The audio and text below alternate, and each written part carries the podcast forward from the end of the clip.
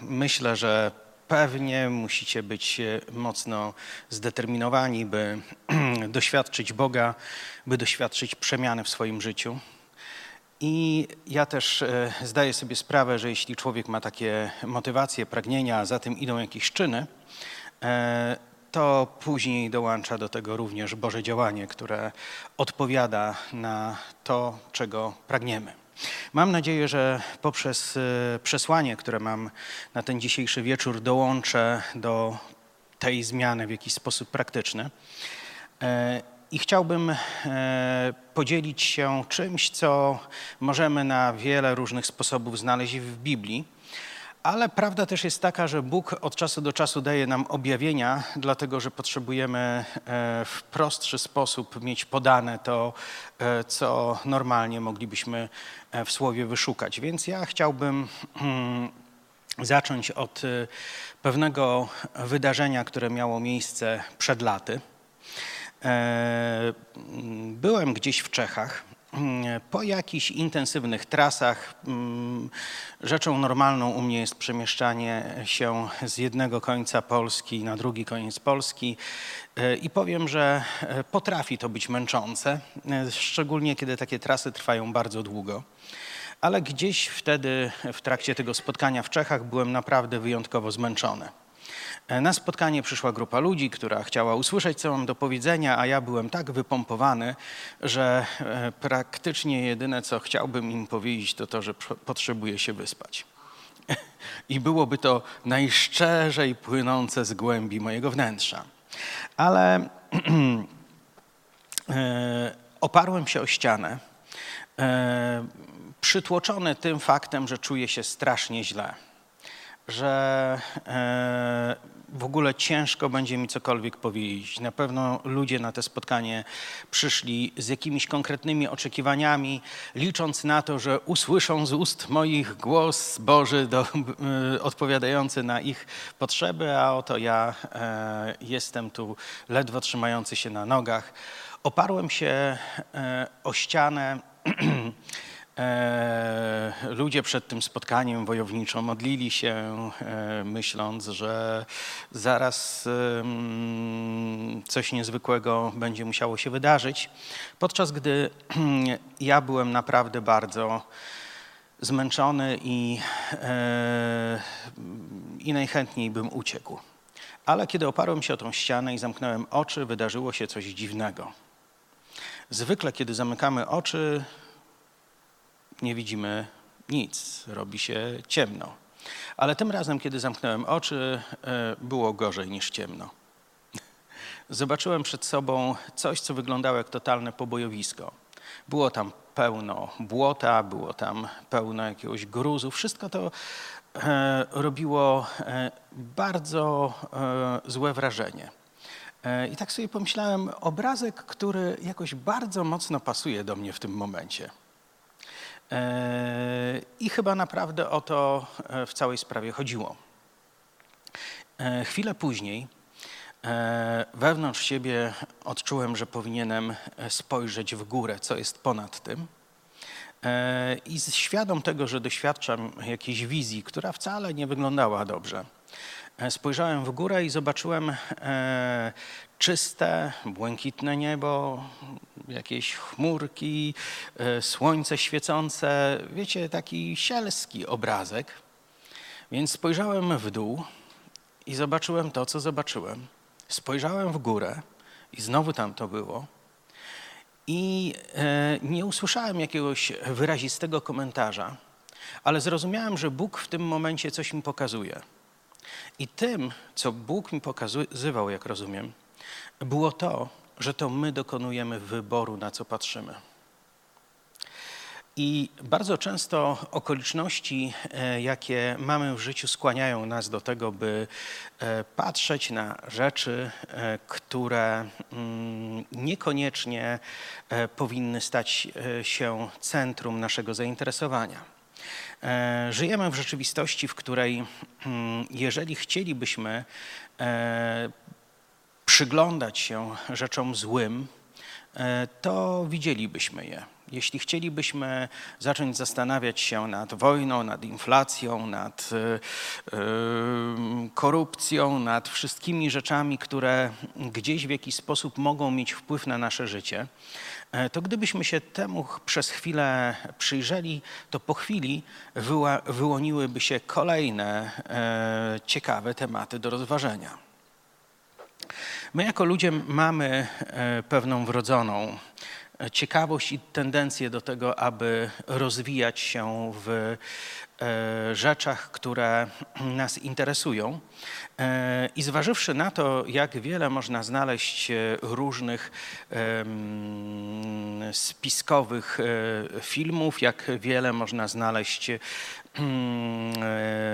długich wypocin łowców herezji tak tak dalej, myślę, że jako ludzie mamy naprawdę tendencję do tego, by e, wpatrywać się w to, co jest niewłaściwe, by wpatrywać się w to, co jest negatywne, by wpatrywać się e, w coś, co nakarmi nasze obawy, w coś, co nakarmi e, nasze poczucie, że w świecie jest źle, że nie da się tego zmienić i że tak naprawdę nie ma nawet sensu próbować. E, myślę, że e, każda osoba, która grzebie od czasu do czasu w internecie, dostrzega to, że ciężko jest e, znaleźć jakieś naprawdę wartościowe, budujące, podnoszące materiały, ale za to bardzo dobrze czują się w tej rzeczywistości ludzie, którzy chcą poruszać się w mm, ciągłym poczuciu zagrożenia. Kiedy włączam telewizor i strzelam po kanałach, to od lat e, odkrywam coś, co e, za każdym razem mnie zaskakuje. Odkrywam, że najbardziej wartościowym e, materiałem, który jest emitowany w telewizji, to pingwiny z Madagaskaru. Nie wiem, czy ktoś ma podobnie.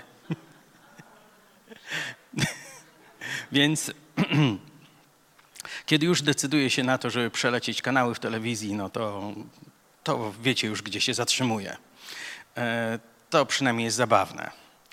Ale e, kiedy e, spojrzymy na siebie jako na Boże dzieci, a tematem dzisiejszej konferencji jest nasza tożsamość, to z pewnością nie zostaliśmy powołani do tego, by nosić w sobie tożsamość łowców herezji. Nie mamy też e, e, tożsamości jako Boże dzieci ludzi, którzy są wnikliwymi badaczami wszelkich oszustw tego świata i zła, które ten świat drąży. E, jako Boże dzieci nie zostaliśmy powołani do tego, by mm, e, nieustannie e, krążyć wokół wszystkich tych mm, tematów, które mogą nam udowodnić, że życie w tym świecie jest bez sensu, a zmiany są niemożliwe. Łatwo w takiej bańce informacyjnej się znaleźć. Jako Boże dzieci zostaliśmy powołani do tego, by przekazywać dobrą nowinę. I to nie znaczy, że zostaliśmy powołani do tego, by przekazywać e, ludziom e, dobre i miłe słowa. Jest wielka różnica między dobrą nowiną, a mówieniem ludziom dobrych rzeczy. E, I nie powinniśmy pomylić jednego z drugim. Mówienie ludziom, że wszystko będzie dobrze, to nie jest dobra nowina. To jest tylko próba zmiany atmosfery. Dobra nowina jest bardzo konkretna. Jezus jako Boży Syn przyszedł tutaj na ten świat, aby oddać swoje życie za nas, abyśmy stali się wolni od grzechu, abyśmy stali się wolni od potępienia i abyśmy mieli możliwość wylądować we właściwym miejscu, kiedy będzie już po wszystkim. Nie wiem jak wy, ale ja kiedyś umrę.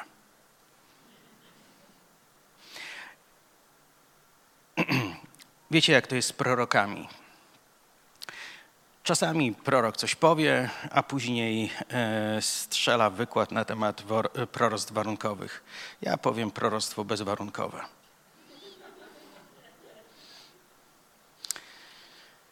Wszyscy kiedyś umrzecie. Obiecuję. I nawet nie będę w żaden sposób próbował Wam w tym pomóc. każdy z nas kiedyś umrze. I każdy z nas znajdzie się po drugiej stronie. I dobra nowina ma nam przekazuje nam przesłanie, które dotyczy tego, w jaki sposób wylądować dobrze po drugiej stronie. Jeśli Jezus był tym, kim był, a wierzymy w to, że jest Bożym Synem, jeśli Jezus naprawdę wziął na siebie wszystkie nasze winy, a my mu je oddaliśmy, to naprawdę mamy bardzo e, duże prawdopodobieństwo, że e, właściwie wylądujemy. Jest jeszcze jedna rzecz. E, zanim znajdziemy się tam, będziemy żyć, aż do śmierci. I kiedy będziemy żyć aż do śmierci, to w międzyczasie możemy coś robić. Możemy zachowywać się tak, jakbyśmy byli ignorantami wobec Chrystusa, Jego woli, Jego powołania nad naszym życiem. Albo jakbyśmy chcieli wykonać Jego wolę w doskonały sposób i być dokładnie tym, kim On sobie życzy, byśmy byli.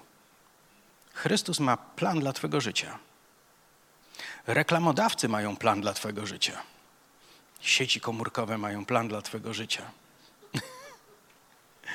E, projektanci mody mają plan dla Twojego życia. E, producenci różnych trucizn w firmach farmaceutycznych mają plan dla Twojego życia. Zazionęło z teoriami spiskowymi. E, ludzie, którzy przesuwają normy mm, dotyczące tego, co może znajdować się w jedzeniu, a co nie, też, jak widać, mają plan dla Twojego życia. I nie uciekniemy od tego, że różni ludzie zastanawiają się nad tym, jak włączyć nas w swoje plany. E, nie uciekniemy od tego, że e, co jakiś czas zmienia się muzyka, którą e, młodzież uwielbia słuchać. Nie uciekniemy od tego, że mm, co jakiś czas rzeczy, które były w modzie, powracają jako coś, co teraz jest retro. I możemy obserwować to ale e, rzeczywistość jest tak e, dziwna, jak ta piosenka Dylana, który śpiewał, że każdy musi komuś służyć. Nie uciekniemy od tego. Możemy czuć się ludźmi wolnymi, ale prawda jest taka, że jesteśmy zaangażowani w wypełnianie czyichś planów jesteśmy zaangażowani i wplątani w to, by być e, konsumentami, by być e, propagatorami, by być e, ludźmi uczestniczącymi w różnych przedsięwzięciach, które zrodziły się nie zawsze z powodu szlachetnych pobudek. Bóg również ma plan dla naszego życia i Bóg oczekuję, że sami osobiście będziemy chcieli zbliżyć się do Niego, aby ten plan poznać i aby wdrożyć go w życie. Nie da się tego zrobić bez zaangażowania naszego umysłu. I Bóg ma plan dla naszego umysłu. E, Bóg e, wymyślił, co powinno siedzieć w naszej głowie. Kiedy jako nastolatek z bardzo zepsutym życiem jako nastolatek, który popełnił wszelkie możliwe złe decyzje i to były ekstremalne złe decyzje, to nie był wybór złego rodzaju pizzy w pizzerii.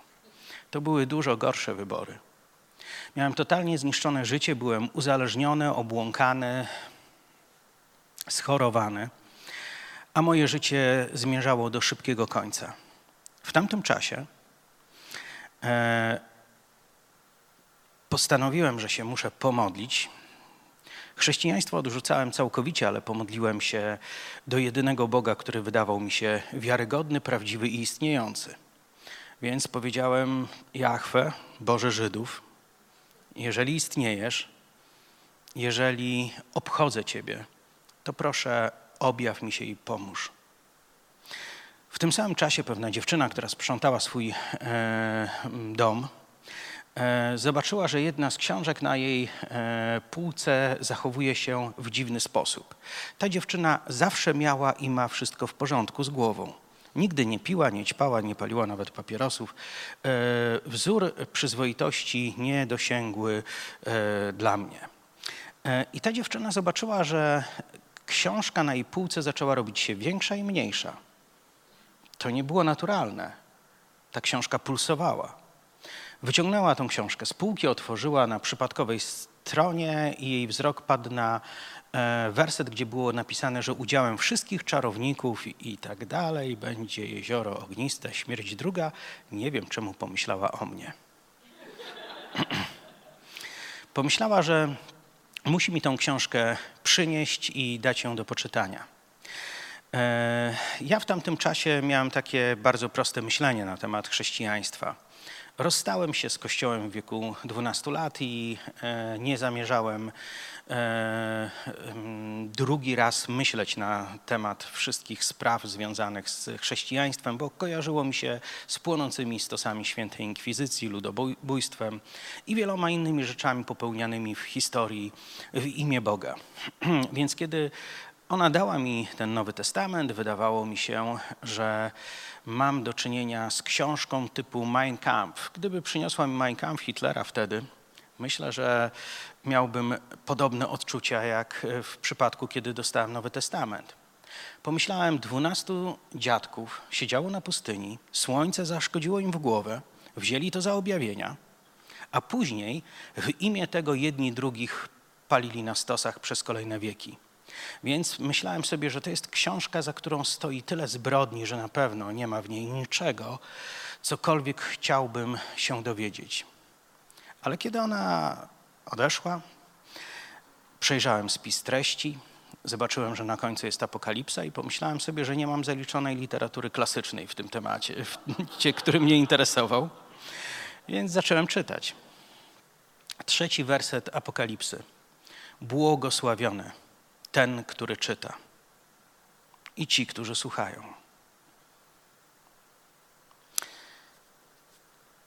Coś z tego błogosławieństwa musiało na mnie spłynąć.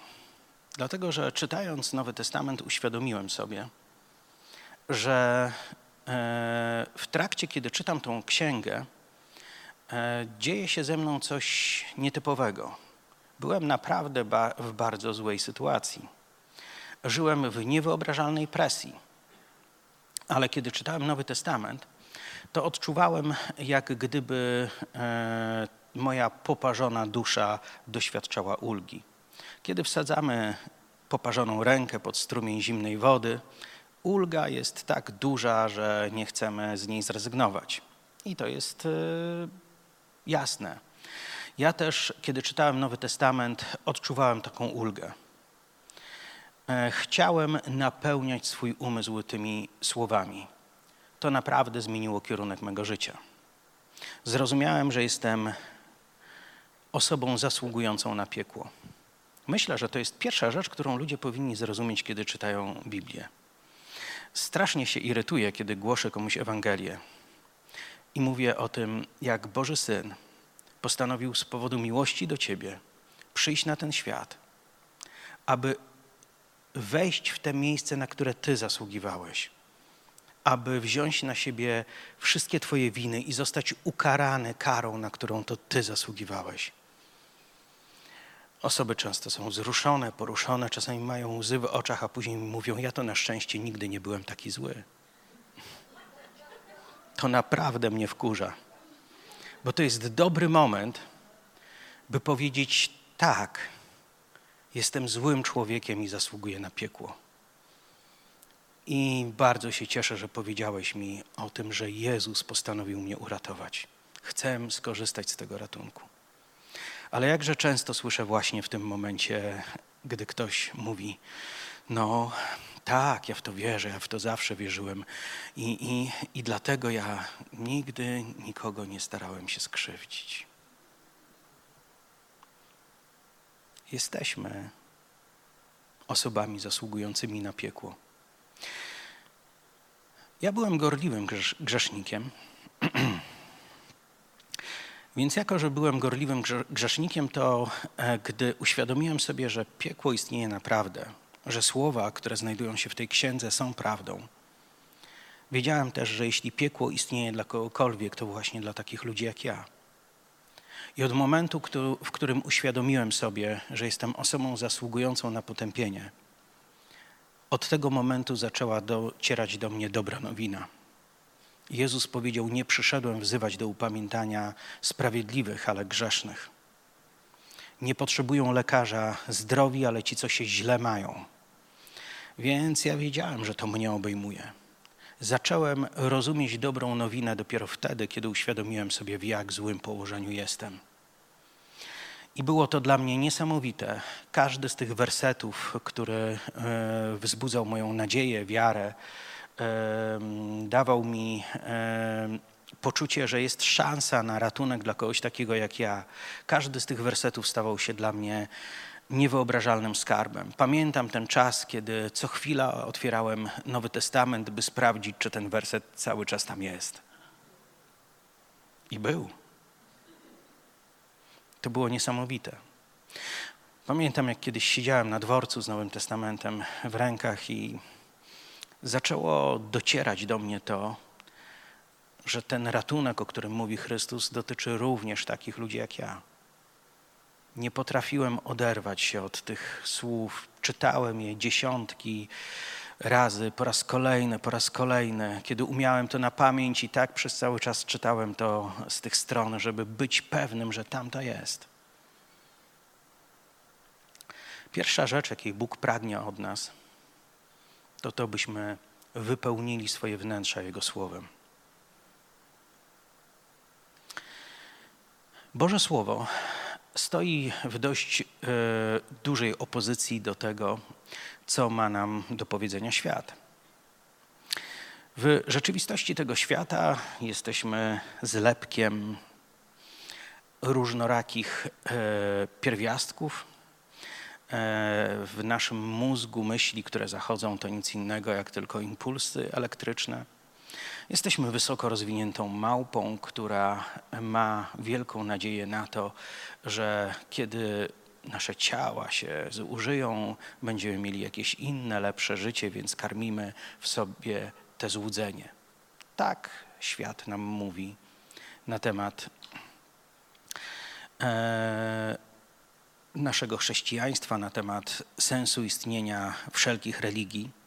Potrzebujemy sobie coś wmówić. I tak to wygląda. Ale kiedy stykamy się z Bożym Słowem i kiedy zaczynamy traktować je poważnie, to okazuje się, że nie są to tylko treści, które pomagają nam sobie coś wmówić, ale są to treści, które mają niezwykłą cechę. Jezus w szóstym rozdziale Ewangelii Jana, bodajże w 63 wersecie, jeśli dobrze pamiętam, powiedział: Słowa, które do Was wypowiedziałem, są duchem i życiem. Za tymi słowami stoi duch, za tymi słowami stoi ktoś. Za tymi słowami jest rzeczywistość, która może wpłynąć na nasze życie i je przemienić. Rzeczywistość, która może sprawić, że rzeczy niewykonalne dla nas z naszego ludzkiego punktu widzenia stają się możliwe i zamieniają się w fakty. Kiedy zaczynałem czytać Nowy Testament, byłem uzależniony. Bez wątpienia byłem uzależniony. Zacząłem ćpać jako czternastoletni dzieciak. W pierwszym roku swojego nałogu miałem dwumiesięczną przerwę, po której już nigdy nie byłem dłużej trzeźwy niż przez dwa tygodnie w jednym ciągu. Więc przez trzy i pół roku praktycznie byłem nieprzytomny. Myślę, że na 365 dni w roku to przynajmniej te 250 byłem nieprzytomny. Próbowałem rzucić. W którymś momencie zrozumiałem, że to jest niemożliwe. Kiedy człowiek powtarza różnego rodzaju czynności, które mogą zmienić się w nauk, e, to najpierw one zmieniają się w nawyk, a później zmieniają się w uzależnienie, stają się klatką, którą nosi się w sobie i człowiek nie jest w stanie się z niej wyrwać. Tak było w moim przypadku. E, pamiętam, jak bardzo musiałem zmuszać się do każdego dnia trzeźwości. To było trudne. W którymś momencie zrozumiałem, że ja się nigdy nie zmienię. Zrozumiałem, że nie ma dla mnie nadziei. Nie byłem grzecznym chłopcem. Dziś może tak wyglądam. Ale pamiętam, kiedy wylądowałem na dołku, siedziałem w zamknięciu zaledwie kilka godzin Policjanci przekroczyli uprawnienia bardzo poważnie i e, myślę, że e, byli wystraszeni sami tym, co zrobili. Ale kiedy wylądowałem na dołku na kilka godzin, zrozumiałem jedną rzecz. Zrozumiałem, że nie nadaje się do tego, by pójść na ośrodek odwykowy, dlatego że aby zostać w ośrodku odwykowym, muszę być zdolny do poddania się jakiejkolwiek dyscyplinie. Do, muszę być zdolny do jakiejkolwiek współpracy. Ja zrozumiałem, że nie mam co się łudzić, żebym poradził sobie w jakimkolwiek ośrodku, więc siedziałem tam na tym dołku i e, uświadomiłem sobie, że chyba nie istnieje jakiś skuteczny sposób na zmianę dla mnie. Ale kiedy dostałem Nowy Testament i zacząłem go czytać, kilka tygodni później uświadomiłem sobie, że od dnia, kiedy zacząłem go czytać, ani razu nie poszedłem się naćpać. To było dziwne. Zastanawiałem się dlaczego, musiałem znaleźć odpowiedź. Zastanawiałem się nad tym, wiecie, powiem szczerze, nie byłem nawrócony. Gdyby ktoś wtedy mnie zapytał, dlaczego czytam tą książkę, powiedziałbym, że jest specyficzna. Inna niż wszystkie inne duchowe księgi, jakie w życiu czytałem. I potrzebuję zrozumieć, o co w niej chodzi. Wcześniej odrzucałem z urzędu tą księgę, ale kiedy zacząłem ją czytać, odkryłem, że jest ona inna niż wszystkie inne księgi o um, tematyce duchowej. E, gdyby ktoś mnie spytał, czy nawracam się na chrześcijaństwo, to chyba parsknąłbym śmiechem. Ja, anarchista. Chrześcijaństwo nie kojarzyło mi się z niczym dobrym, ale ta księga zaczęła mi się kojarzyć z czymś dobrym. Więc zastanawiałem się, dlaczego przestało mnie ciągnąć. Uzależniony człowiek wie, co się dzieje, kiedy powstaje w tobie niezrozumiała siła, która odrzuca wszystko inne na bok i powoduje, że masz jeden cel. Musisz się naćpać, musisz się napić, musisz to zrobić, bo jeśli tego nie zrobisz, to masz poczucie, że dłużej nie wytrzymasz. Byłem w takim stanie wielokrotnie i wiedziałem, że on zawsze powraca, że nie da się go zignorować, nie da się go odepchnąć w nieskończoność. Wiedziałem, że przyjdzie z powrotem i mnie znokautuje. I będę posłusznie robił to, do czego mnie będzie ten stan zmuszał. Ale minęło kilka tygodni. Dzień w dzień siedziałem nad e, Nowym Testamentem, czytałem go.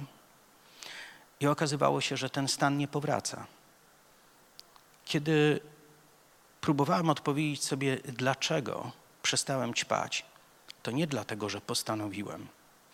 Niektórzy moi znajomi, jak zobaczyli zmianę w moim życiu, mówili: Widzisz korzeń, wystarczyło odrobinę silnej woli. To jest, to jest akurat ostatnia rzecz, z którą miałem do czynienia, szczególnie w tym czasie. Ja wiedziałem, że to nie miało nic wspólnego z moją silną wolą. Ja byłem tym zaskoczony. Mój nauk pękł jak bańka mydlana. Czytałem Biblię, nie byłem nawrócony, jeszcze nie rozumiałem do końca, czym jest Ewangelia, ale zostałem uwolniony. Dlatego, że Bóg wypełnia swoje obietnice. Pierwszego dnia, kiedy sięgnąłem po Biblię, przeczytałem te słowa: Błogosławiony ten, który czyta. I Bóg mnie pobłogosławił. Bożą wolą jest to, byśmy byli pełni słowa. Kiedy nawróciłem się, miałem ze sobą e, w swojej głowie mroczne dziedzictwo. Nie byłem osobą e, wiekową. Po 30 latach muszę powiedzieć, że ciągle nie jestem. Ale wtedy byłem jeszcze mniej niż teraz. E, jednak miałem nagromadzoną ogromną ilość przerażających wspomnień, złych przeżyć e, z najróżniejszych dziedzin życia. Moja fascynacja okultyzmem w głównej mierze przyczyniła się do tego, że w moim wnętrzu e, pozostały ślady tego okresu w taki sposób, że dziękuję Bogu, że o pewnych rzeczach nigdy nikomu nie opowiadałem. Pewnie gdybym to opowiadał, e, jeszcze bardziej by to utrwaliło się w moim wnętrzu. Więc jeśli ktoś słyszał moją e, moje świadectwo, to zapewniam, że to była wersja e, super light. O naprawdę złych rzeczach starałem się nigdy nikomu nie mówić. Nie chciałem tego powtarzać, żeby nigdy to nie przetaczało się przez moją wyobraźnię. I wiedziałem, że muszę coś z tym zrobić. Trafiłem na fragment w 15 rozdziale Ewangelii Jana, gdzie było napisane: Jezus mówi do uczniów: Wy jesteście czyści dzięki słowu, które Wam głosiłem. Pomyślałem, jeśli tak to działa, jeśli Boże Słowo mogło uwolnić mnie od mojego nałogu, to Boże Słowo może również oczyścić mój umysł, może odciąć mnie od tego. Postanowiłem, że nie będę odrywał się od Biblii. W tamtym czasie zawsze miałem jakiś egzemplarz przy sobie i wykorzystywałem każdą chwilę. Siedziałem w autobusie, to jeśli kogoś nie męczyłem, przekazując mu Ewangelię, często w dość agresywny sposób, to siedziałem i czytałem. Jeśli stałem w kolejce na poczcie, to czytałem. Jeśli miałem e, jakąkolwiek chwilę wolnego czasu, to miałem odruch, by od razu sięgnąć po Biblię i ją czytać. Nie odrywałem się od Biblii. E, pierwsze lata to tak naprawdę e, w moim życiu to było ciągłe czytanie tego, co jest napisane. Swoją pierwszą Biblię tysiąclecia pokreśliłem w taki sposób, że trudno było tam cokolwiek zobaczyć. Swoją pierwszą Brytyjkę zużyłem w ciągu pół roku. Naprawdę w wyniku intensywnego używania. E, byłem przyssany do pisma, bo zrozumiałem to, że jeśli chcę zwyciężyć nad tym, co siedzi w mojej głowie, to to nie będzie polegało na tym, że mam walczyć ze złymi myślami, ale to musi polegać na tym, że muszę napełnić swój umysł właściwymi myślami. Podejrzewam, że w tak licznym towarzystwie pewnie jest też ktoś leniwy i zrozumie mój przykład. E, zaparzyłeś sobie kawę, taką z fusami, jak trzeba. E, później e, trzeba umyć szklankę czy kubek i wcale ci się nie chce tego robić. Podstawiasz pod zlew, odkręcasz kran, strumień wody wpada do szklanki i po jakimś czasie te fusy podnoszą się i same się wypłukują. Znacie ten efekt?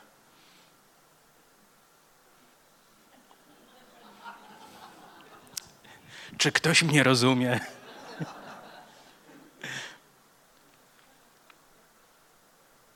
Potrzebujemy strumienia Bożego Słowa potrzebujemy być zalani w tak wielkiej ilości treściami pochodzącymi od Boga, żeby to wypłukało nasze wspomnienia, żeby to przekształciło nasze złe kanały myślowe.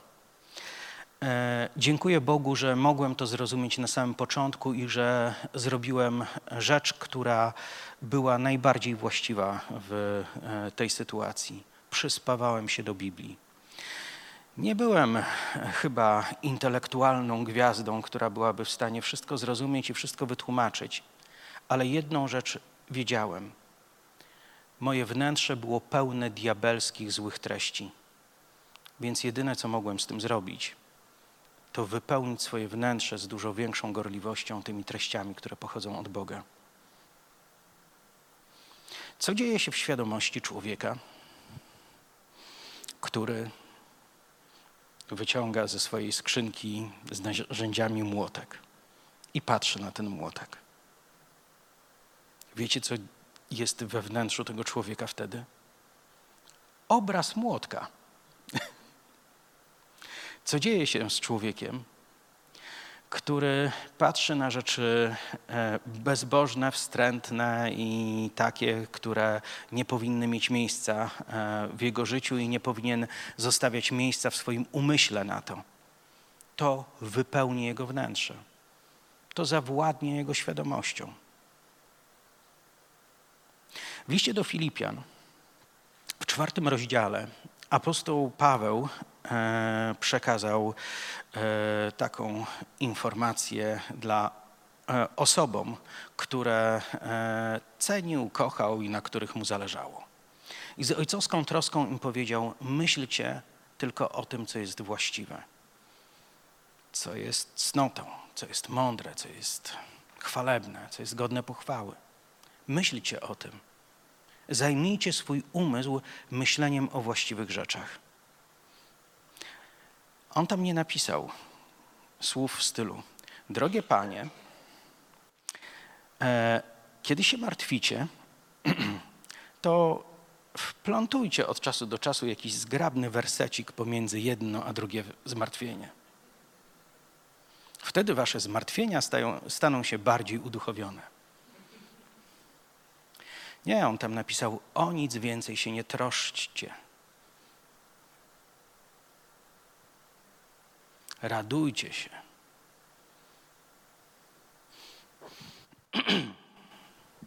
Radość jest wyborem. Pokój, przepraszam, pokój jest wyborem. Czysty umysł jest wyborem. To są wybory, do których Bóg nas zobowiązuje. Życie bez zmartwień jest wyborem. Życie w postawie uwielbienia jest wyborem. Życie w postawie wdzięczności w stosunku do Boga jest wyborem.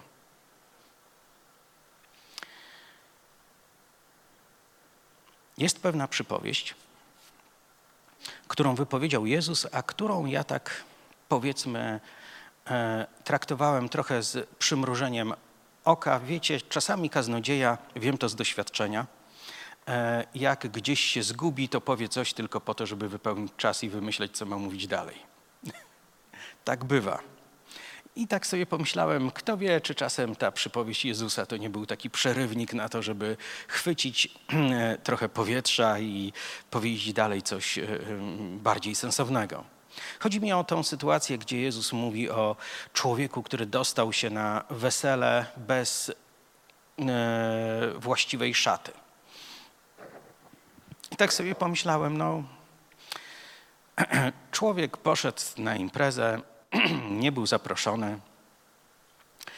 E, może trochę nie było to właściwe, że poszedł w codziennych łachach na e, tą imprezę, ale tak naprawdę końcówka tej historii brzmi kiepsko, że jest wyrzucony z towarzystwa i, i nie do końca do mnie to przemawiało wszystko, co było w tej e, przypowieści. Dzisiaj rozumiem to o wiele głębiej.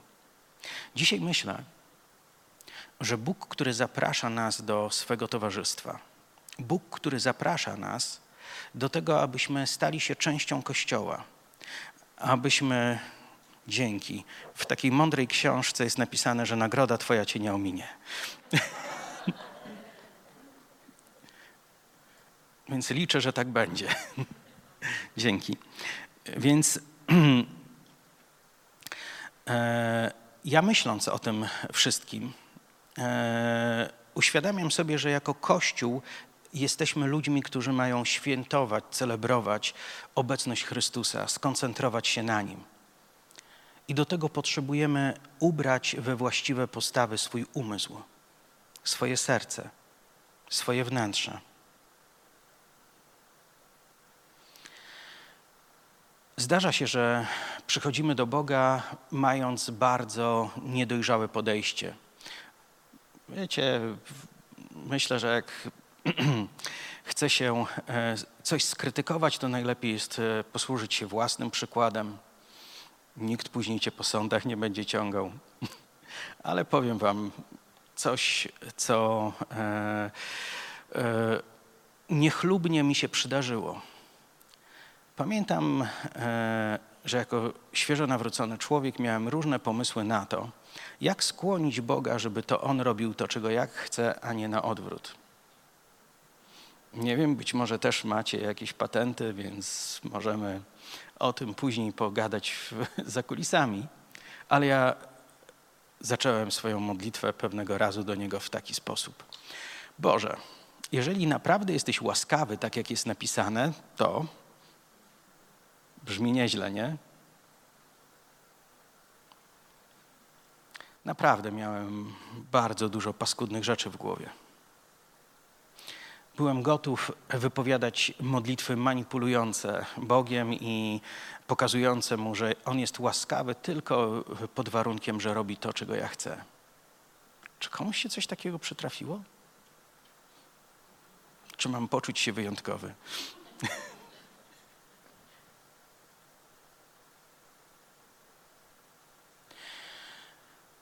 Kiedy Bóg zaprasza nas do bliskości, On ma swoje wyobrażenie na nasz temat.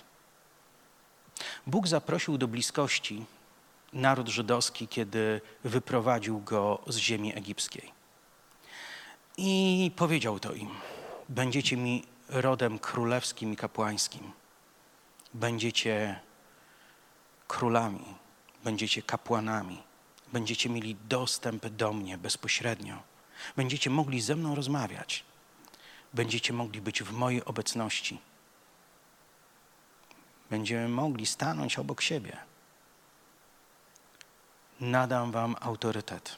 Będziecie królami tego świata. A niedługo później ten właśnie lud do Mojżesza. Mojżesz, zróbmy tak, że to tylko Ty będziesz rozmawiał z Bogiem, bo my się Go boimy. Nie chcemy z Nim rozmawiać. Ty rozmawiaj z Nim w naszym imieniu. Będziemy Ciebie słuchać. Przynajmniej między tymi e, momentami, w których będziemy chcieli Cię ukamienować. Obiecali Mojżeszowi, że będą go słuchać, ale nie chcieli słuchać Boga, który ich zaprosił do relacji. Ktoś kiedyś słusznie zauważył, że łatwiej było wyprowadzić Izraelitów z Egiptu niż Egipt wyprowadzić z Izraelitów. To jest problem tożsamości. Bóg powołuje nas do nowego życia. Mówi nam: Jesteś obiektem mojej miłości. Jesteś dla mnie cenny. Jesteś osobą, którą zamierzam zabrać z tego świata do wieczności. A wieczność, warto o tym pamiętać, to nie jest duża ilość czasu. Wieczność to jest nieskończoność. Bóg chce wziąć Ciebie i mnie, postawić przed swoim obliczem i On przez całą wieczność będzie się cieszył, że Ciebie będzie miał. Nie wiem, co On w Tobie widzi, nie wiem, co On we mnie widzi, ale dla Niego jesteśmy skarbami wartymi tego, aby obdarzyć nas nieskończonością. Bóg, Bóg jest dziwny, nie? Nie wiem, co widzisz, kiedy stajesz przed lustrem w łazience z rana, ale ja wcale nie jestem dumny z tego, co ja widzę. ale Bóg we mnie i w Tobie widzi coś, co jest pięknem, którego żaden człowiek w Tobie nie zauważy. Kiedy patrzymy na gąsienicę, trudno jest dostrzec w niej tego pięknego motyla, którym stanie się po przemianie, prawda? Bóg, kiedy patrzy na nas, widzi coś, czego żaden z nas w żadnym z nas nie jest w stanie zobaczyć. Ale my nie istniejemy po to, by przeżyć doczesność. My istniejemy po to, by trwać w nieskończoności. A to, co jest tutaj, to tylko chwila. Kiedy uświadamiamy to sobie, to naprawdę e, pokazuje, że e, jesteśmy zobowiązani do pewnego rodzaju myślenia. Jeśli będąc ludźmi powołanymi do wieczności, zachowujemy się tak, jak gdyby to doczesność była naszym głównym celem i nasze ziemskie, doczesne powodzenie było najważniejszą rzeczą, która e, nas interesuje, to pokazujemy Bogu, Boże, interesujesz mnie tylko na tyle, na ile jesteś w stanie mi pomóc w tym, co mnie obchodzi, a to, co Ciebie interesuje, to czemu miałoby mnie obchodzić? Wtedy stajemy przed Nim w tej ziemskiej, brudnej szacie doczesności. Boże, jesteś mi potrzebny, żeby pomóc mi tu na ziemi. Będę bardzo się cieszył w sytuacjach, w których, gdy będę czegoś potrzebował, ochoczo zareagujesz i wypełnisz moje modlitwy i zrobisz wszystko, czego chcę. wielu z nas, myślę, przechodziło albo może przechodzi taki okres, ja na pewno. Nazywamy Chrystusa swoim Panem, ale oczekujemy, że będzie robił wszystko, co mu powiemy. Czy ktoś tak miał?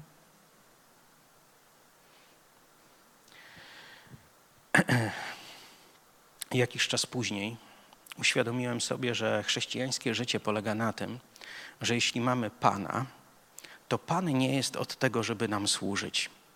To my jesteśmy od tego, by wypełnić wolę Pana. A żeby ją wypełnić, potrzebujemy ją poznać. Dobrą rzeczą, jaką zrobiłem, było to, że napełniałem się Bożym Słowem, bo ono korygowało mnie i powodowało, że jeśli odkrywałem w sobie jakieś niewłaściwe postawy, niewłaściwe kierunki, to jakiś czas później znajdowałem e, odniesienia w piśmie, które pokazywały mi, co jest niewłaściwego w moim sposobie myślenia. I był moment, w którym musiałem to zrozumieć. Nie istnieje dla doczesności Chrystus nie jest kimś, kto będzie spełniał wszystkie moje zachcianki, ale to ja żyję po to, aby wypełnić Jego wolę.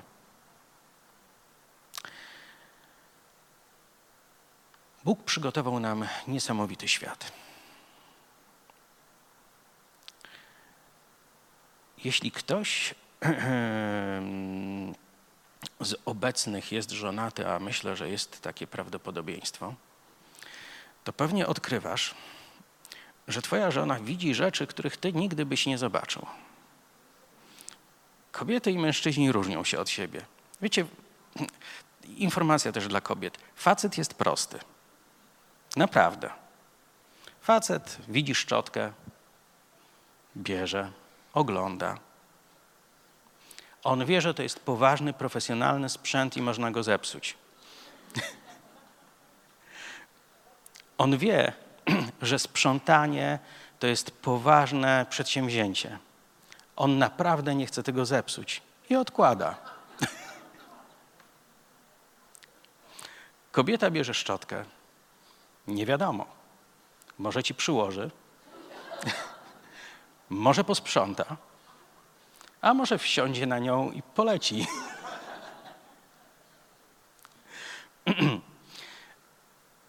Wiecie, kobiety często widzą, e, że trzeba koniecznie wyremontować dom.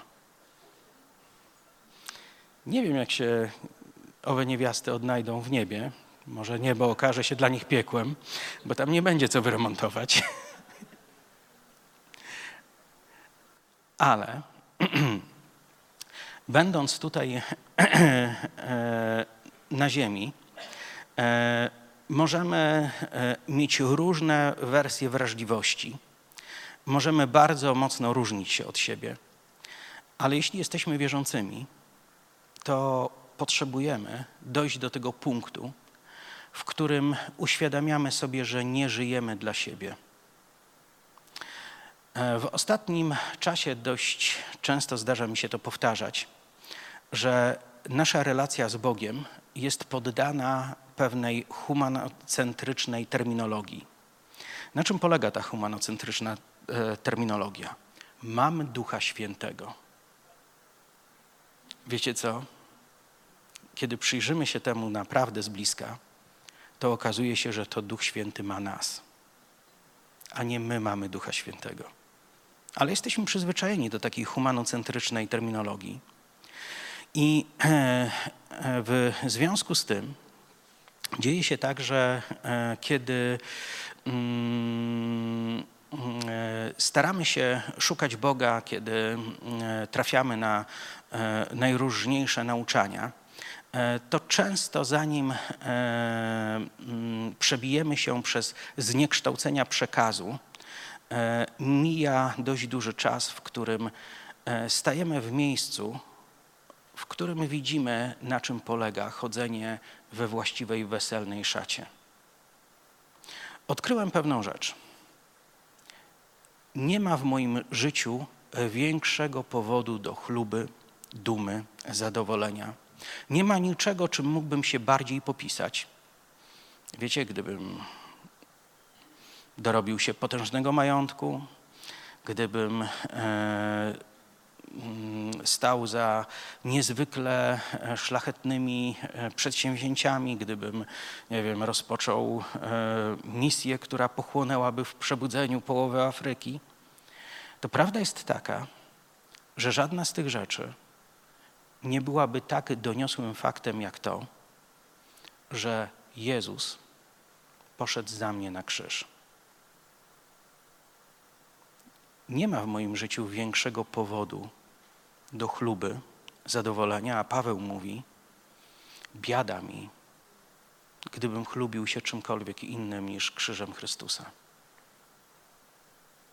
Ale my, jako ludzie, chcąc mieć relację z Bogiem, czasami nawet modlimy się o to, żeby Bóg pomógł nam w wypełnieniu tych rzeczy, z których zamierzamy być dumni.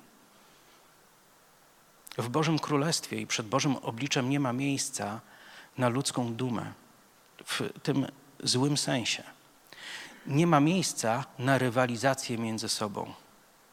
Nie ma miejsca na konkurencję, na porównywanie się, a już na pewno nie ma miejsca na poniżanie innych czy gardzenie innymi. W Bożym Królestwie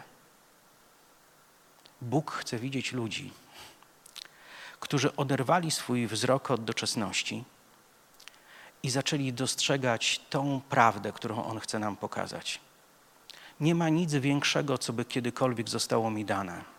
Gdyby przybył tu najbogatszy człowiek świata i postanowił, że to ja muszę koniecznie być zapisany w jego testamencie, a jednocześnie poinformował mi, po, poinformowałby mnie, że jest w bardzo złym stanie zdrowia i chciałby, żeby się o mnie modlił, znaczy, żebym ja się o niego modlił, to zrobiłbym to być może z umiarkowaną gorliwością, ale jest to coś nieporównywalnego z tym, co Bóg chce, aby było ważne dla mojego serca. On chce, bym patrzył na Chrystusa jako tego, który zrobił dla mnie coś, czego cały świat nie byłby w stanie dla mnie zrobić. Jestem tutaj przejściowo. Pewnie jak będziemy wracać z Warszawy, dam poprowadzić żonie, więc nie wiem, może nasza podróż.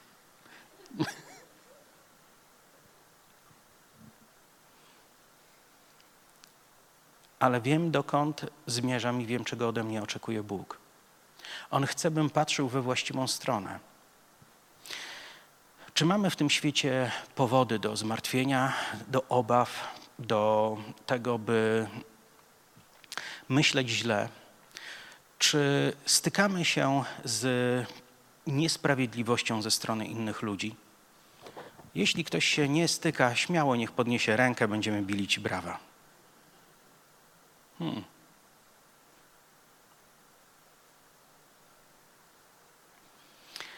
Mamy w tym świecie wiele powodów do tego, by myśleć źle, by czuć się źle. Ale też powinniśmy mieć w swoim sercu taką wagę i odpowiedzieć sobie na to, czy te powody do zmartwienia, czy te powody do bólu, czy te powody do poczucia krzywdy są w stanie przewyższyć powody do radości, jakie dał mi Bóg. Myślę, że to jest nasz problem. Jeśli naprawdę wierzę, że Chrystus zrobił to dla mnie, jeśli naprawdę wierzę, że przygotował dla mnie życie trwające w nieskończoność, nie wiem, jak długo wy zamierzacie się utrzymywać na powierzchni niedoczesności, ale ja nie będę się bronił. Nie wiem, czy to dobry pomysł, ale powiem wam chyba dowcip. Dwoje ludzi, małżeństwo po wypadku trafia do nieba. Anioł oprowadza im, pokazuje te wszystkie cudowne miejsca.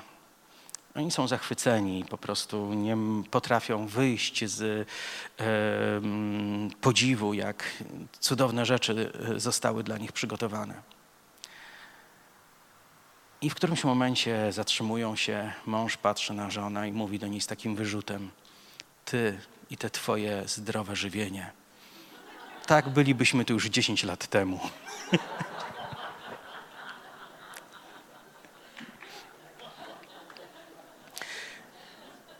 Wiecie, nie będę się szczególnie bronił przed tym. Ja mam takie podejście jak apostoł Paweł, który mówił, że Chrystus jest moim życiem, a śmierć jest zyskiem i chciałbym e, chodzić w takiej świadomości. Bóg ma plan dotyczący tego, jakie postawy powinny towarzyszyć naszemu życiu, jakie myśli powinny wypełniać nasze umysły, jakie rzeczy powinny dziać się w naszym sercu. On ma plan dotyczący tego, w jaką szatę powinniśmy ubrać swoją świadomość. I on nie chce, byśmy przyszli zdominowani przez brud tego świata, jak gdyby myślenie myślami tego świata było lepsze niż myślenie myślami Bożymi. To jest jego pragnieniem, e, abyśmy, tak jak w tym czwartym rozdziale listu do, do Filipian, e, podjęli decyzję, że nasze myśli będą skoncentrowane na nim. W 2009 e, roku bardzo przełomową rzeczą dla mnie stało się poważne potraktowanie wersetu, w którym Dawid mówi: Błogosław duszo moja Panu. Czytam cokolwiek Biblię, więc wiem, że e, Dawid nie miał łatwego życia. E, jest to daleko posunięte uproszczenie, kiedy ludzie mówią, że no, Dawid był człowiekiem według serca Bożego i, i tyle. Ale kiedy zaczynamy interesować się postacią Dawida, to odkrywamy pewną rzecz. Nie ma w Biblii opisanego człowieka, który by doświadczył tak wiele bólu i nieszczęść jak Dawid. To jest ciekawe. Co więcej, e, pobieżna lektura może e, pokazać nam rzecz szokującą. Biblia pokazuje znacznie więcej grzechów Dawida niż grzechów Saula.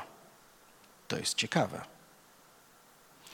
E, kiedy zastanowimy się nad Dawidem jako postacią historyczną, jako władcą Izraela, to odkryjemy, że jego położenie nie było łatwe. Chciałbym, abyśmy to przez jakieś 10 minut przerobili wspólnie. Urodził się jako odmieniec na samym końcu kolejki.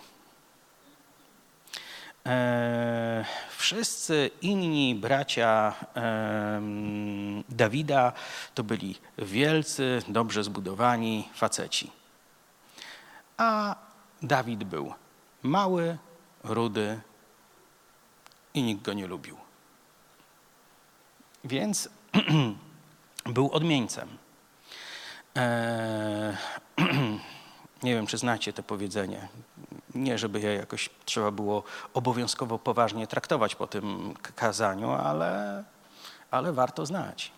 Jest takie powiedzenie: Nie ufajcie łysym, bo mogą okazać się rudzi.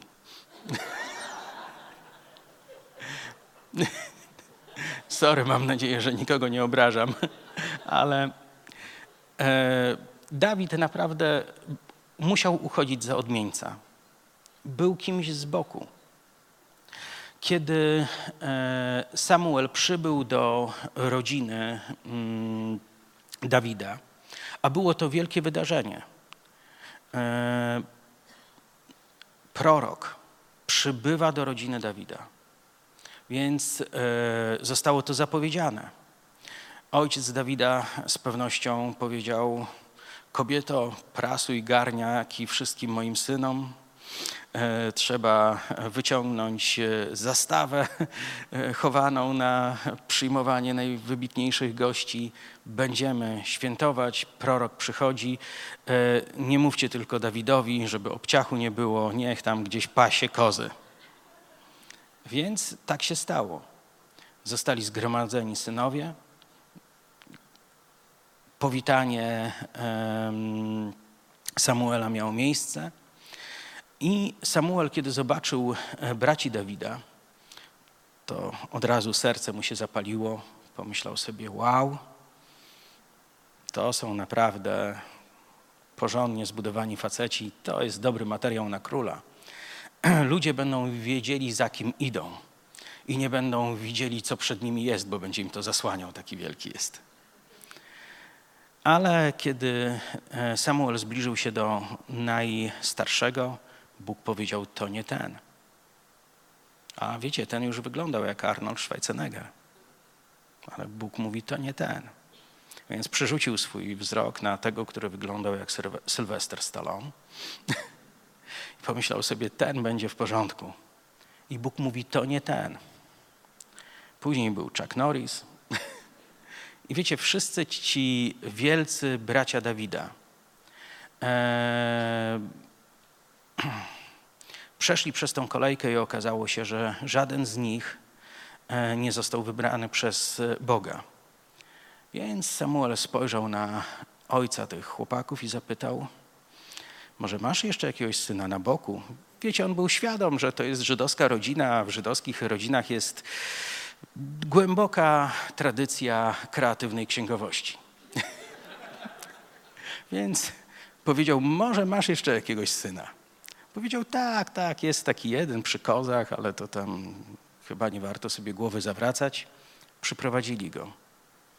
Wiecie, Dawid był odrzucony. Kiedy coś ważnego działo się w jego rodzinie, to ani jego ojciec, ani matka, ani bracia nie pomyśleli o tym, że ważne by to było, żeby on w tym uczestniczył. On był odrzucony w swojej rodzinie. Ten odrzucony chłopak został namaszczony na króla. Wrócił z powrotem do swych owieczek, później przybył na pole walki. Kiedy zobaczył Goliata i całą historię, która rozgrywała się wokół tego, e, pytał, o co w tym wszystkim chodzi. Jeden z jego braci, kiedy mu o tym opowiadał, nie potraktował go jak młodszego brata, ale potraktował go jak jakiegoś natręta, którego trzeba zrzucić hmm, jakimś porządnym, pogardliwym tekstem.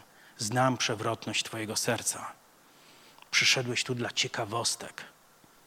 My tu bohatersko trzęsiemy się przed tym Goliatem, a Ty chciałbyś ciekawostek posłuchać.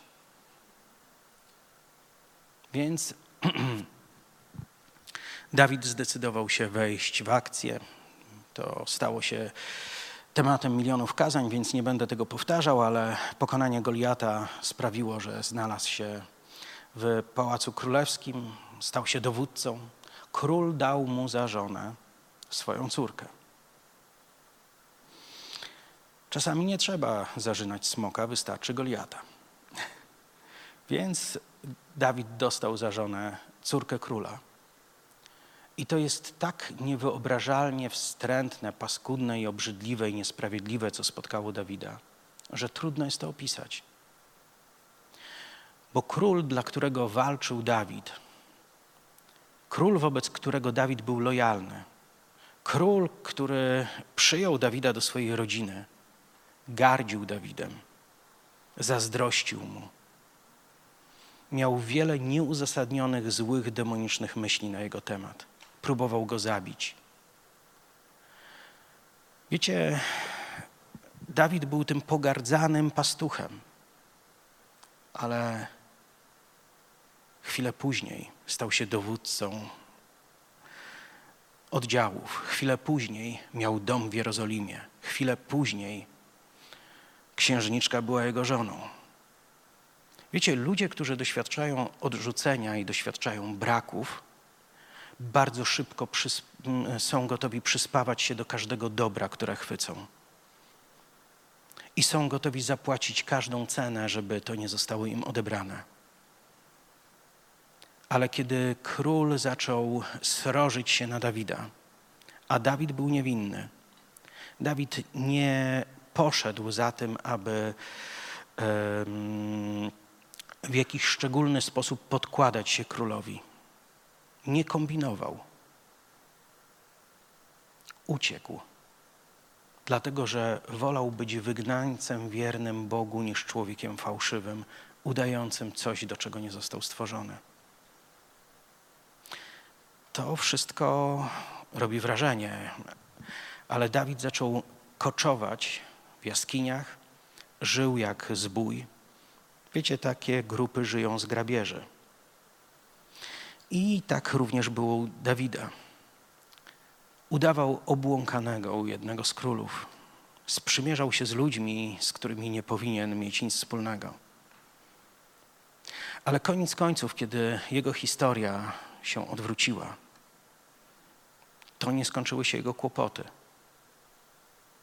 Dlaczego Dawid nie stał się osobą, która za wszelką cenę chciała zachować swoją pozycję na królu, e, przepraszam, na dworze Saula? Myślę, że Dawid był tak bardzo związany z Bogiem, że król nie był dla niego najważniejszą postacią w życiu.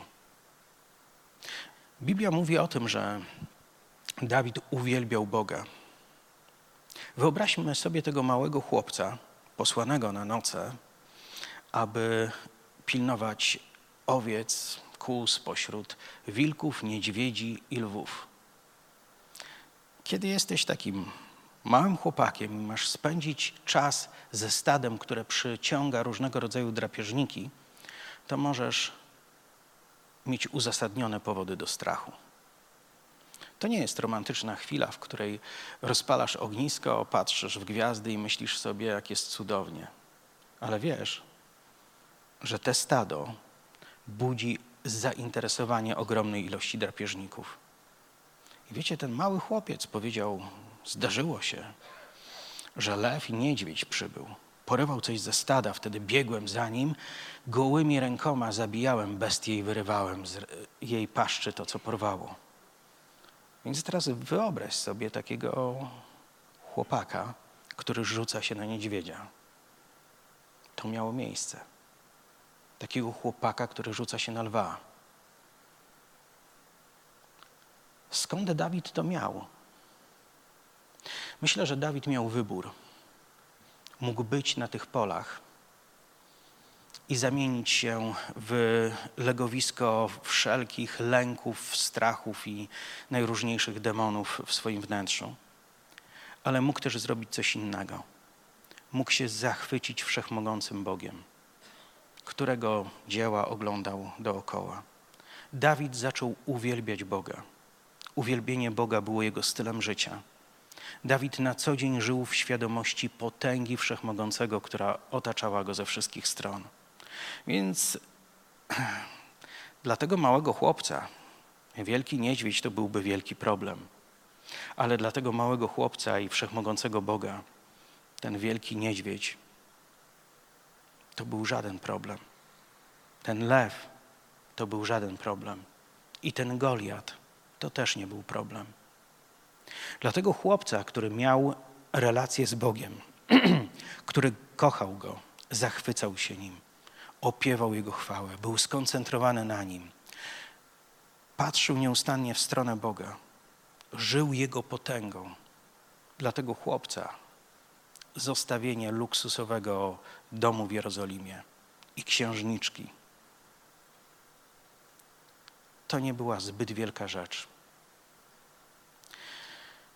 Dawid podjął wiele decyzji, które pokazywały, że nie ma w jego życiu nic ważniejszego niż Bóg.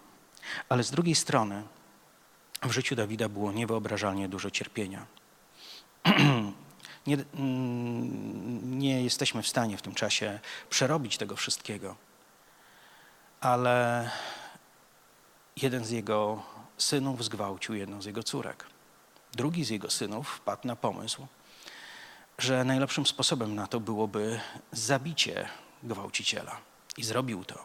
A jakiś czas później wpadł na pomysł, że dobrze byłoby też zabić ojca. Kiedy zastanowimy się nad tym, nad przeżywaniem takich tragedii w rodzinie, to to jest coś, co może złamać człowieka w taki sposób, że nie jesteś w stanie już się podnieść. Ale poza tym, że jego własny syn chciał go zabić, to było wielu innych, którzy chcieli go zabić. Dawid żył w rzeczywistości naprawdę nie do pozazdroszczenia. Dawid był wierny Bogu. Starał się mu służyć jak umiał. Prawdopodobnie był długo dumny ze swojej lojalności w stosunku do Boga, aż przyszedł moment, który go złamał.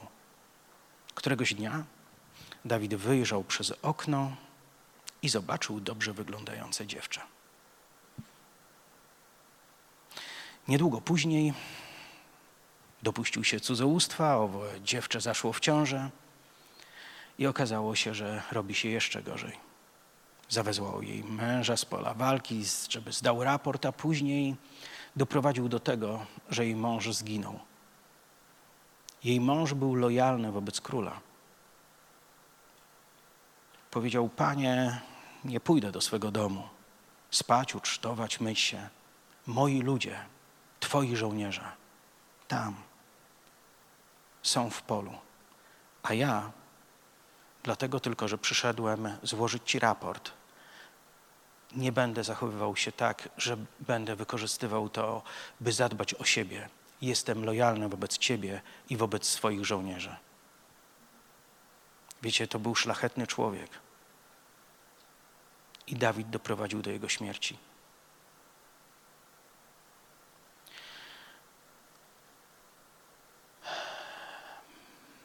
Dziecko umarło. Dawid żył w depresji. Był totalnie złamany.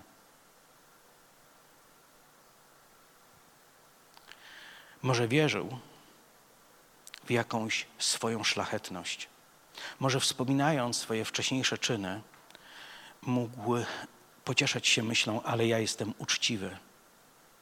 Nie tak jak moi wrogowie. Ja miałem czyste ręce. Ale teraz mu tego argumentu zabrakło.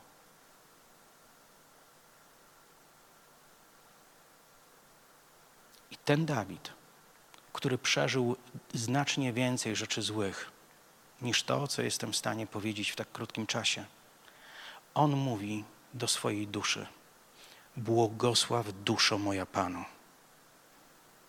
Wydaje rozkaz swojemu umysłowi, swojemu sercu ty masz wielbić Boga. Ty nie masz przeżywać depresji, nie masz użalać się nad sobą, nie masz pogrążać się w ciemności. Masz błogosławić Boga. Sorry. Więc to jest to, e, co zrobił Dawid, mając tysiące powodów, by narzekać. Dawid, który miał tysiące powodów, by się użalać. Dawid, który naprawdę przeżył tyle złego, że można by było obdzielić tym złem całą wioskę, żeby ci ludzie nie mogli się wygrzebać z traum, które te e, przeżycia by przyniosły. Ale Dawid podejmuje inną decyzję.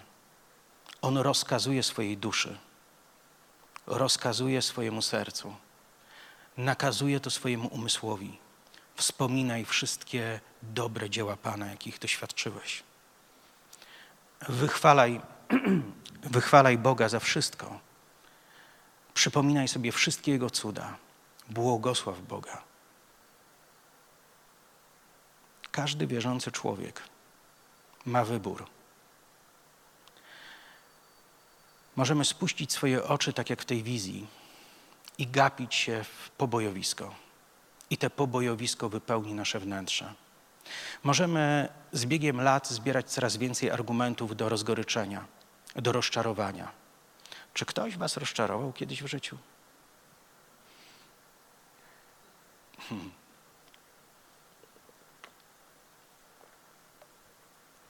Czy ktoś Was kiedyś zdradził?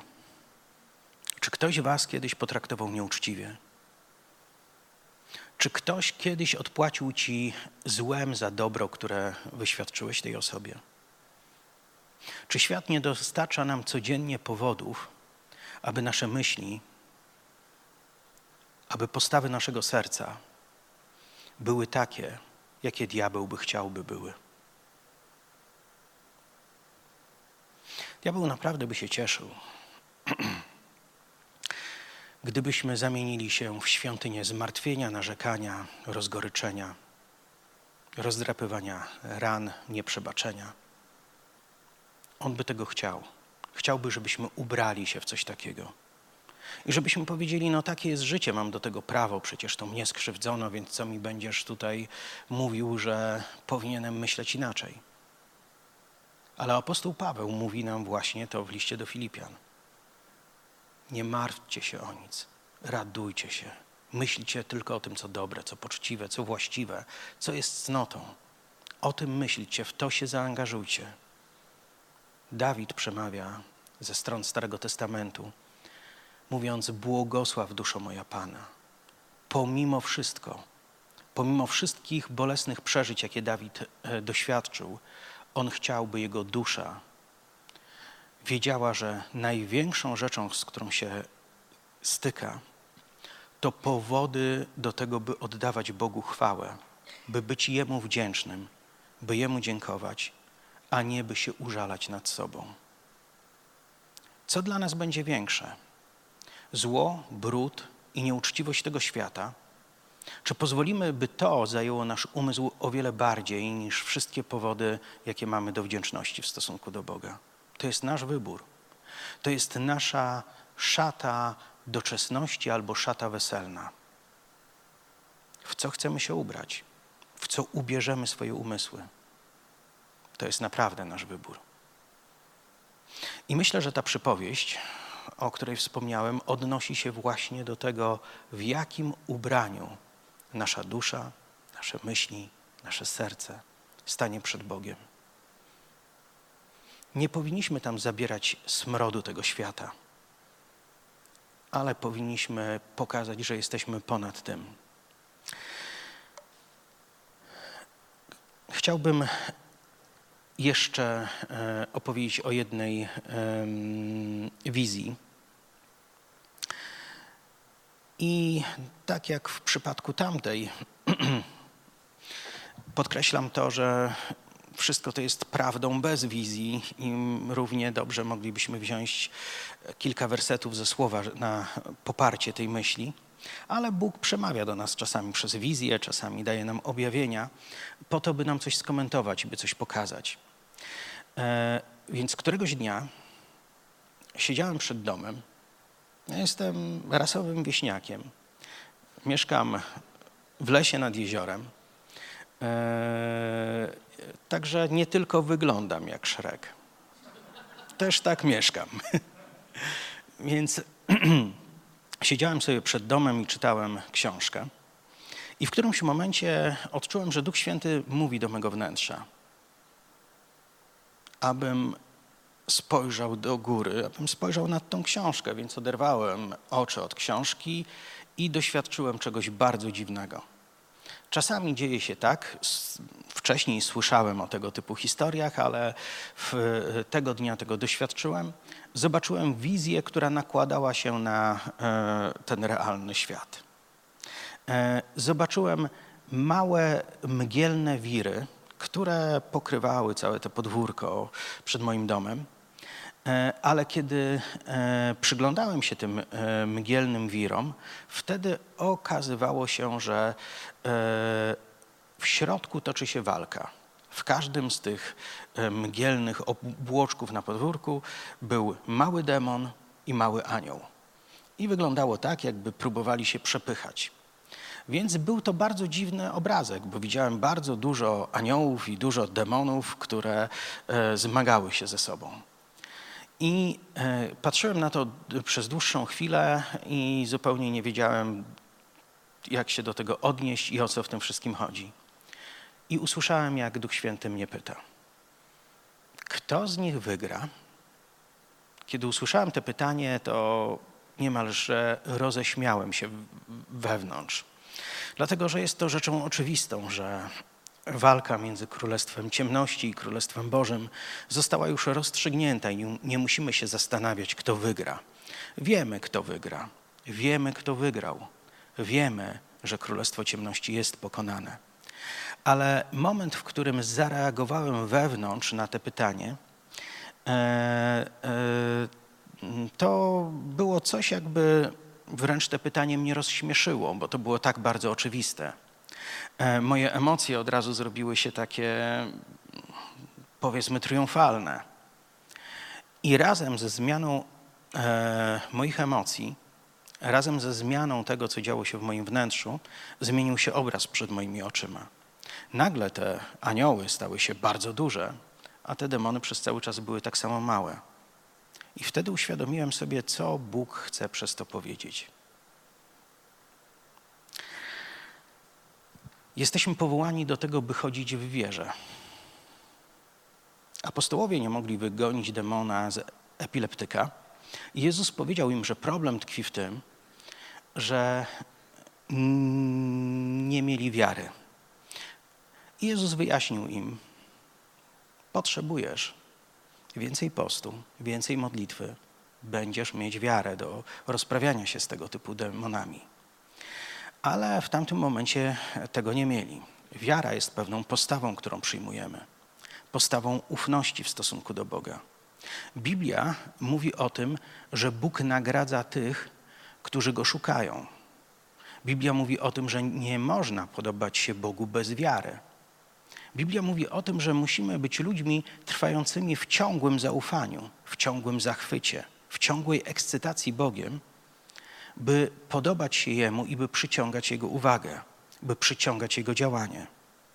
Wielu ludzi myśli, że to, co spowoduje, że Bóg zacznie działać w ich życiu, to gdy będą natrętni w modlitwie. To tak nie działa. Biblia mówi, że Bóg nagradza wiarę. Wiara jest czymś, co hodujemy w sobie, czymś, co budzimy w sobie poprzez chłonięcie właściwych treści, koncentrowanie się na e, e, tym, by e, we właściwy sposób te treści pielęgnować. Wiara rodzi się ze słuchania Słowa Chrystusowego.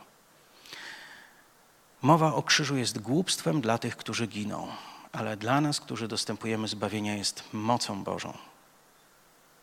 Biblia mówi o tym, że pewne treści, jeśli pielęgnujemy w swoim wnętrzu, one będą sprawiały, że będziemy doświadczać Bożej mocy.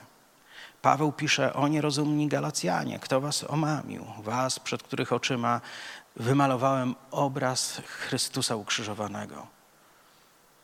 I pyta czy na podstawie uczynków zakonu otrzymaliście ducha, czy na podstawie słuchania z wiarą?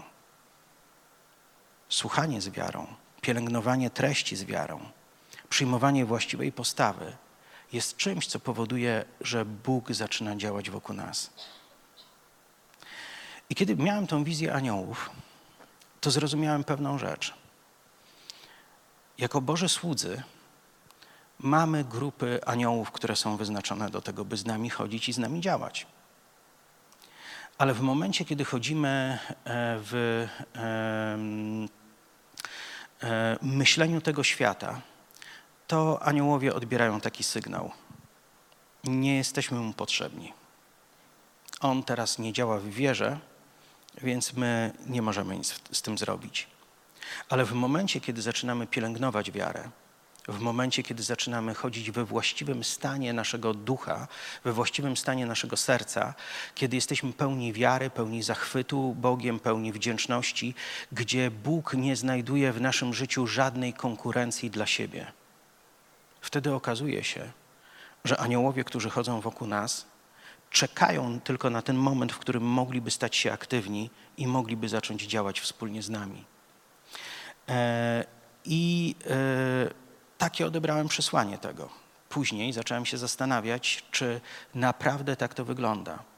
A później Bóg mi uświadomił pewną rzecz. Jak myślisz, dlaczego ludzie atakują ciebie w ważnych momentach?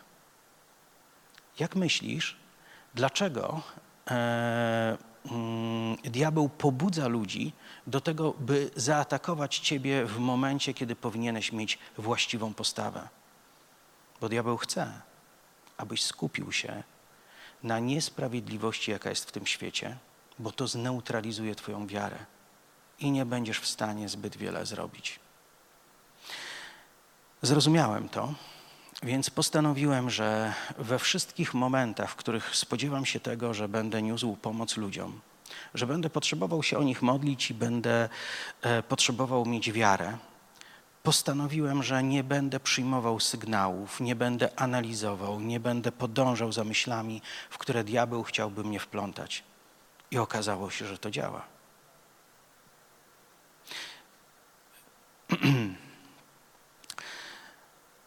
W naprawdę wielu sytuacjach, mm, e, kiedy e, stykam się z ludźmi w wielkiej potrzebie, którzy mają oczy pełne nadziei patrząc na mnie, a ja wiem, że ja nie mam tego, czego oni potrzebują.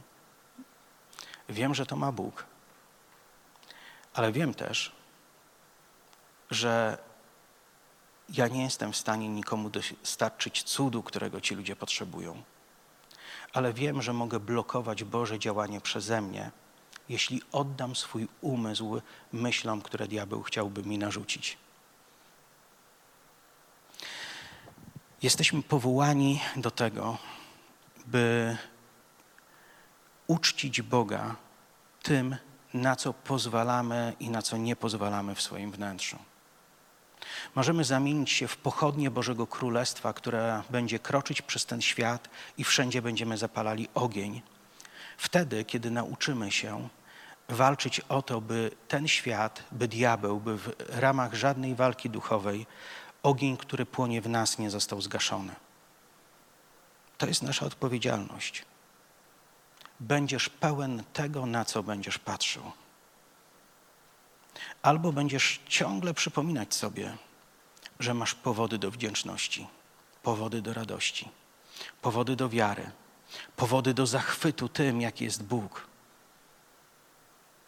Albo będziesz patrzeć, pa, będziesz przyglądał się temu światu i będziesz tak samo mocny wobec tych wszystkich problemów jak ten świat.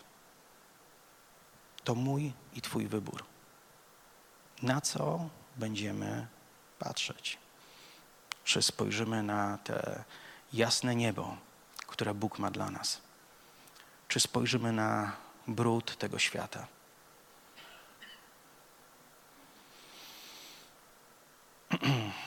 Czy zdarza się Wam, że ktoś przychodzi i potrzebuje Ci uświadomić, jak złym człowiekiem jest ktoś, kto tak naprawdę w ogóle Cię nie obchodzi? Niektórzy ludzie mają pasję. Zachowują się jak taki kościelny Mossad. Oni wiedzą wszystko o grzechach ludzi, oni nawet wiedzą o tych grzechach, których nie popełnili.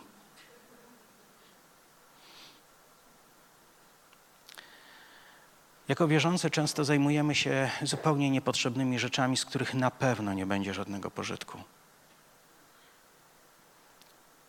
Boże Królestwo przejawia się przez tych, którzy mają królewski sposób myślenia. Boże Królestwo przejawia się przez tych, którzy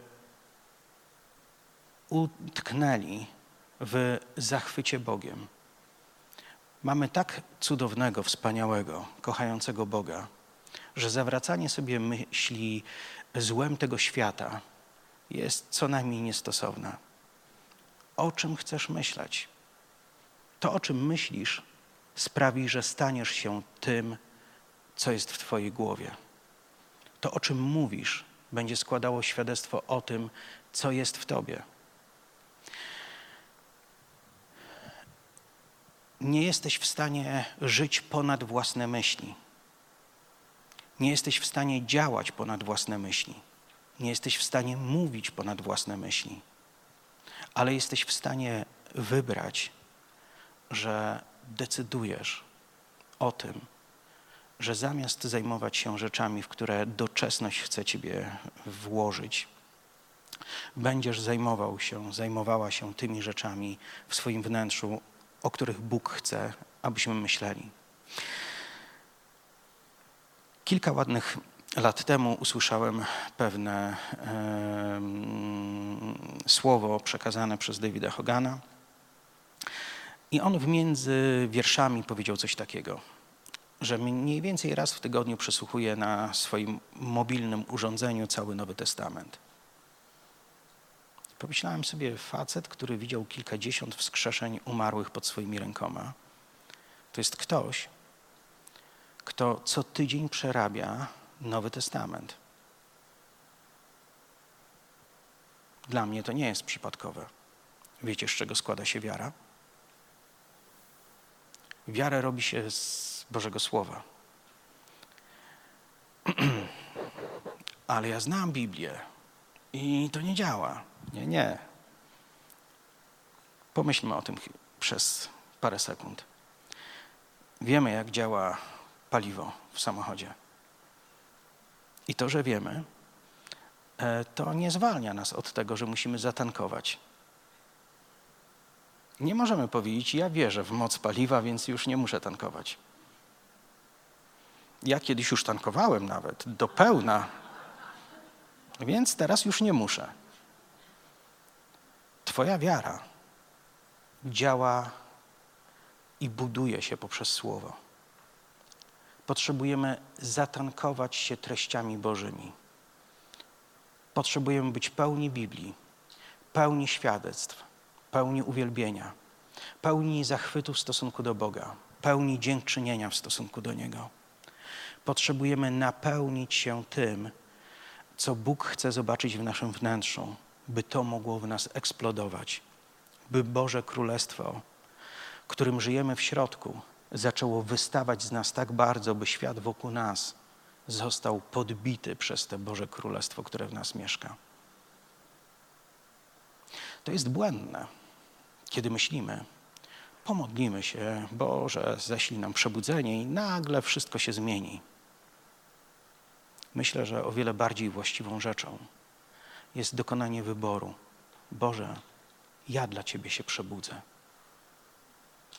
Ja zdecyduję o tym, że diabeł nie będzie miał miejsca we mnie, nie będzie miał miejsca w moich myślach. Zrobię to, co Dawid. Nakażę swojej duszy, bądź pełna Bożego Słowa. Nakażę swojej duszy, uwielbiaj Boga, żyj wdzięcznością. Mawia się, myślę, że mamy to jako chrześcijanie powtarzane w nieskończoność, że posiadamy dziedzictwo, że Boże Królestwo jest w nas. Ale to jest ważna prawda, żebyśmy to zrozumieli. Tylko my możemy to uruchomić. To jest nasza decyzja. Czy jesteśmy gotowi taką podjąć? Wiecie, ja myślę, że to byłoby jakieś harakiry, gdyby ludzie cały dzień spędzali słuchając Bożego Słowa, nie pragnąc oglądać tego, jak Bóg przejawia się w ich życiu. Wierzę, że jesteśmy tutaj właśnie dlatego, że te pragnienie nas łączy. Wstańcie proszę, pomodlę się.